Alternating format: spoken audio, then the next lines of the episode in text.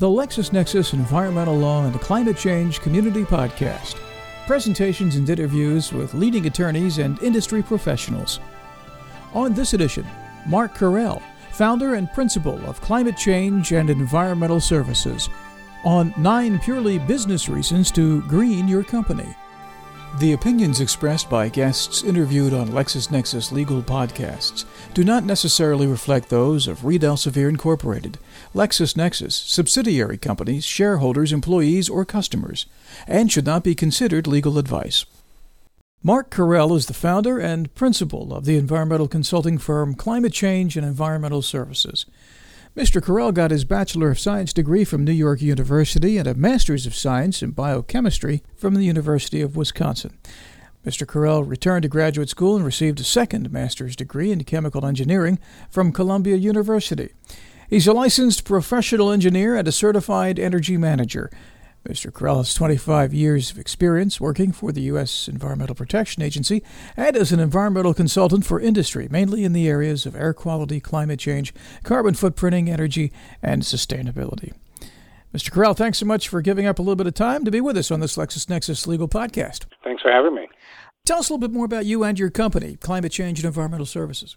Well, I'm a professional engineer. I've been doing environmental work for about 25 years, and uh, I've worked mainly for consulting firms. I have I did begin my career at the EPA, and then uh, a couple of years ago I decided to start my own firm and roll up my sleeves and uh, came up with the name Climate Change and Environmental Services. And hopefully it meets uh, what the title says that my specialty is in climate change related work, and that means doing carbon footprints, baseline greenhouse gas emission inventory, energy audits to determine the best way, best strategic ways to reduce greenhouse gas emissions the various accounting that goes along with it, implementation of projects, and then also on the environmental side, my specialty happens to be air pollution, but I certainly uh, know enough to be dangerous in some other areas such as stormwater and wastewater.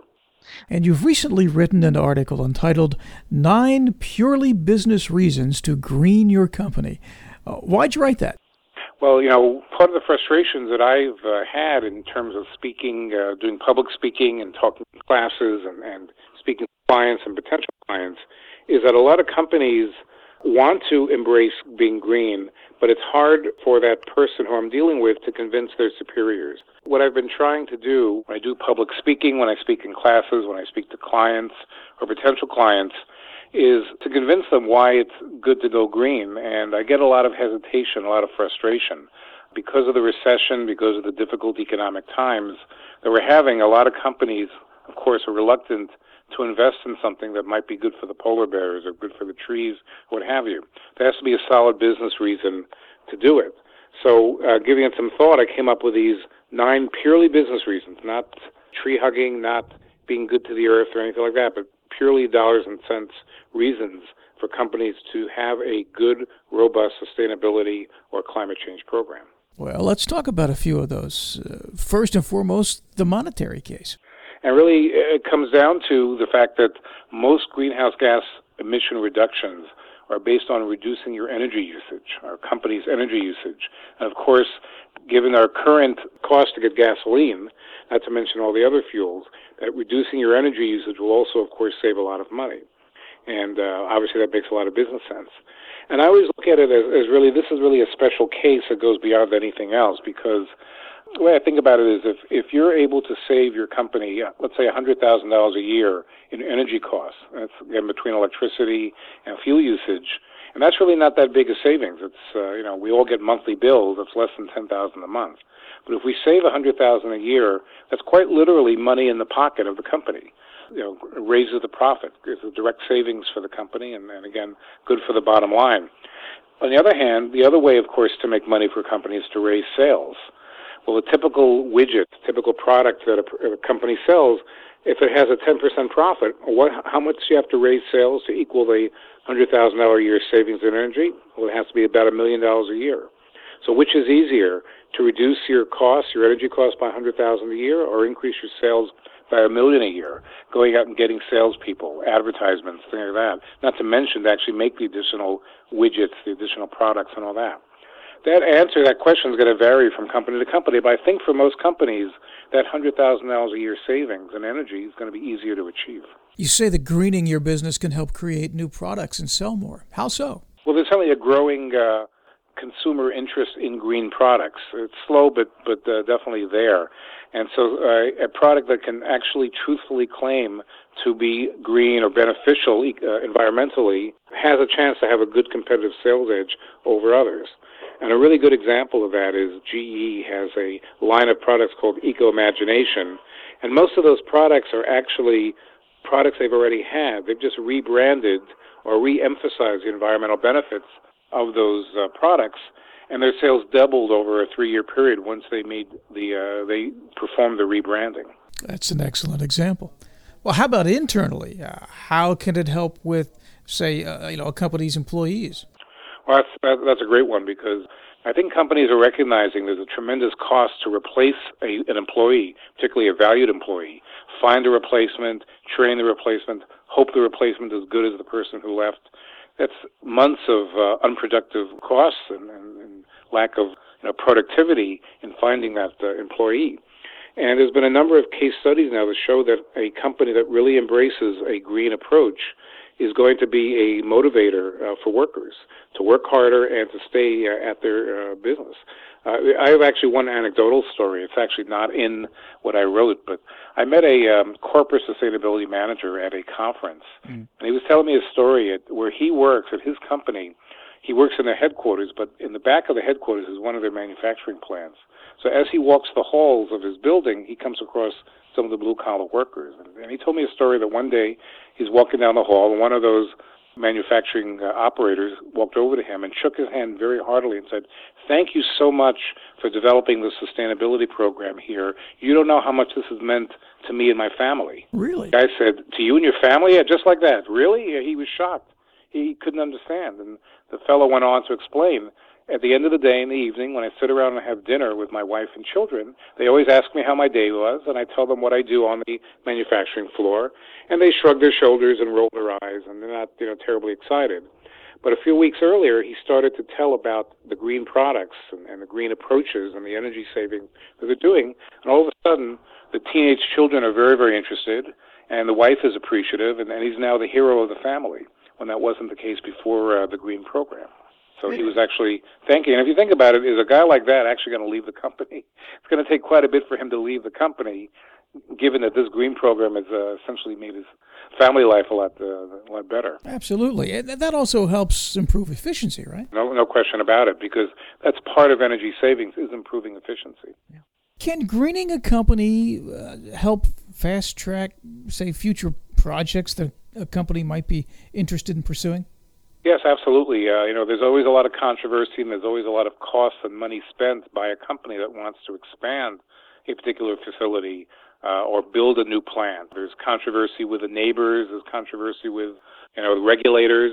Can they get it approved and all, all that? Well, developing a green program can essentially be the, the moral high ground to negotiate for a project that others might dispute. And there's been a couple of cases of companies that have actually saved a lot of money, a lot of legal fees even too, in terms of using the green program as a way to uh, allow the uh, the growth of, of their companies, facilities. Uh, example I actually made the, the newspapers a few years ago was TXU, the big Texas utility company. They wanted to expand, and in fact, they wanted to actually build some coal-fired power plants. And of course, that's sort of a dirty word these days to build a coal fired power plant, given how relatively dirty coal is. Well, they established a green program for their entire portfolio of facilities, and they used that to get approval, even from some of the environmental groups, actually checked off, allowed them to build new coal fired plants as long as they reduced greenhouse gas emissions uh, elsewhere. So it's a win win for them. Oh, yeah, sure was.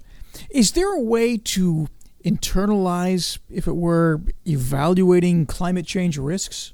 Yeah, that's something that has become a big issue in Europe and has really not gotten much publicity in the United States. But that is a whole understanding of how climate change is going to affect how business is being conducted. You know, it, it's historically we've always had the mindset of what is the environmental impact of a facility on the environment and the neighbors around, the air pollutants, the discharges into the water, the ha- the waste, the hazardous waste, and all that. Now, for the first time ever with climate change, we're beginning to understand what are the risks of the environment onto a facility. For instance, you have the physical climate change risks. What happens if we have this more intense storms, the rise in temperatures, the disease outbreaks, the water shortages, freshwater shortages that many scientists are predicting because of climate change? How does that affect your business? How does that affect a facility manufacturing a product? What if there uh, there turns to be an increase in storms and the severity of storms, and you can't get the raw materials to your facility, or you can't get your widgets, your your final product, out into the market, out to the warehouse, and to the consumers? What's that going to do to your stock price? What's that going to do to your bottom line? Quite a bit. So it's uh, important, and as I said, it's a big issue now in Europe of companies planning out what they were going to do in case uh, this happens. There's also regulatory risk. You know, we're beginning to get now this quilt of regulations. Uh, we have the reporting rule on the federal level. You've got a regional rule like RGGI. You've got California that's uh, moving ahead with greenhouse gas rules, and then you have a myriad of energy codes and local code greenhouse gas codes that are starting to come up. That's a risk uh, as far as businesses are concerned, just to keep up with those regulations. So risk uh, has many different uh, aspects. It has an uh, opportunity to affect businesses in many ways, and American companies are beginning to understand that now. I like how you bring in some of those real life business examples to this. I, I would think they would be helpful. Are you finding less resistance when you put this in such a purely business light? To be honest, I've not seen a big change. I, I think I think the change is very gradual. I think what happened at least in the United States, is about five, six, seven years ago when this began to be a big buzzword. We started to have a lot of companies jumped in and address climate change and sustainability very well and profited from it. The DuPonts, uh, the Fords, the, uh, the GEs, companies like that. But a lot of other companies have held off. And I think when I, I know for myself, when I sit down quite literally with this writing of, of nine purely business reasons to green your business, people I speak to nod their head. I actually I challenge people. I said, "Can you tell me where I may be wrong here? I'm an engineer. I'm not a. Uh, I don't have an MBA. Is there something in this that doesn't make sense?" And every single person I've spoken to nods and says, "No, this makes a lot of sense. This is absolutely right." But it's a matter of filtering that message throughout a company. It's one thing to sit down with one or two people, even key people, but it's getting the entire uh, C-suite, as they say, to understand this and accept this that is really the challenge. And I think it's going to happen in time, but it's just going to take a bit of time. Like a lot of movements, things uh, uh, don't happen overnight. And you've mentioned it. I know you work with a number of large corporations, but are these reasons also applicable to smaller companies as well? Oh yes, absolutely. There's no question about that. Uh, uh, you know, the other thing that's nice, it's, we have a nice window now, and I don't know how long it's going to stay open, is the availability of grants from from government agencies or even from private agencies to do some of the sustainability work. Uh, there's one uh, interesting example. Uh, it's actually near where I live in New York, a, a retail clothing store that uh, actually specializes in children's clothes.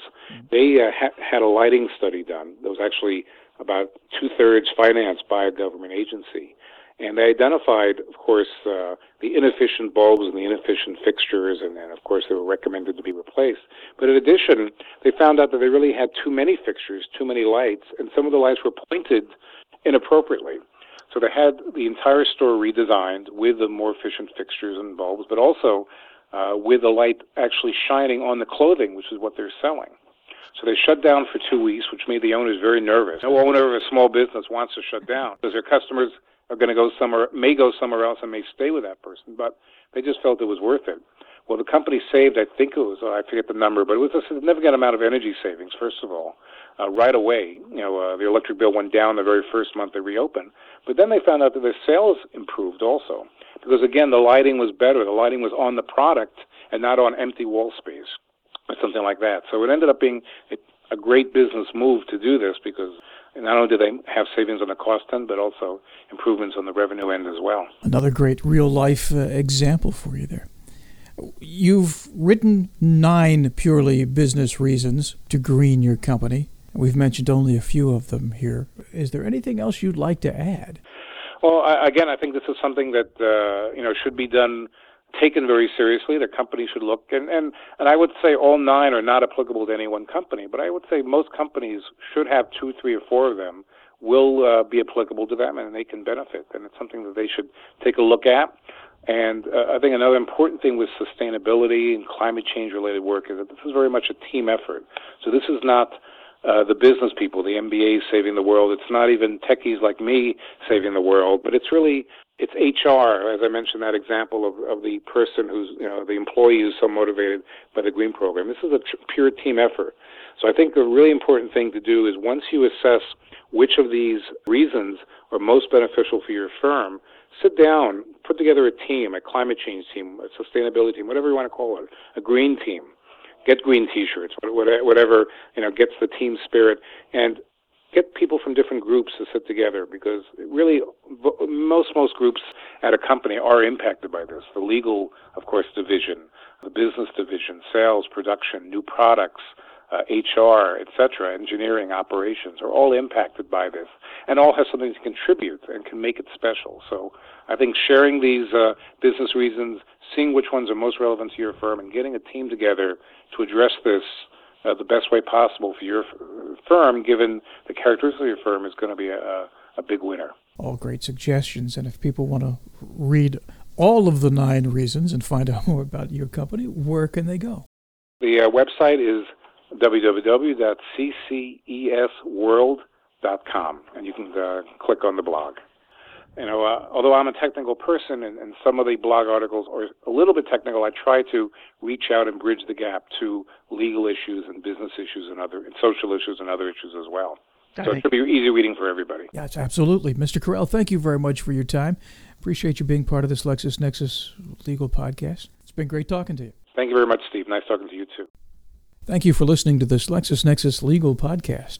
Visit the LexisNexis communities at lexisnexis.com slash community. The LexisNexis Environmental Law and Climate Change Community Podcast, copyright 2011 by LexisNexis, a division of Reed Elsevier Incorporated. I'm Steve Bursler. Thank you for listening.